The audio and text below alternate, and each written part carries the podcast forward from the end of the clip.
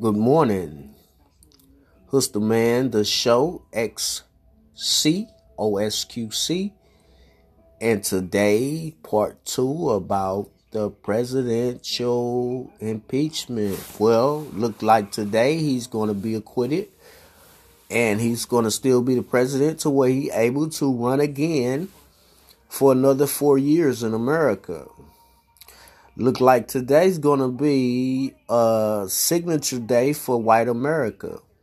To let you know, last night I watched the State of the Union and I listened to his speech, and he's talking about the job rates and he's talking about the black people and all these other people that's in poverty and not living in poverty no more, which is I think it's a lie because I'm still living in poverty. I still don't have a job. I'm still being discriminated against as a black American, as a black man in America. Because once you make a st- mistake in America, then you is no longer the black man that you was from the time you was born.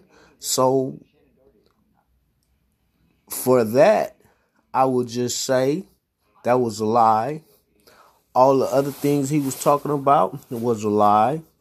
So just to let you know that the Republicans, a lot of them, they gotta be Klansmen. They gotta be racial people because they agree with the things that Donald Trump has done since he's been in the office. They have his back 100%.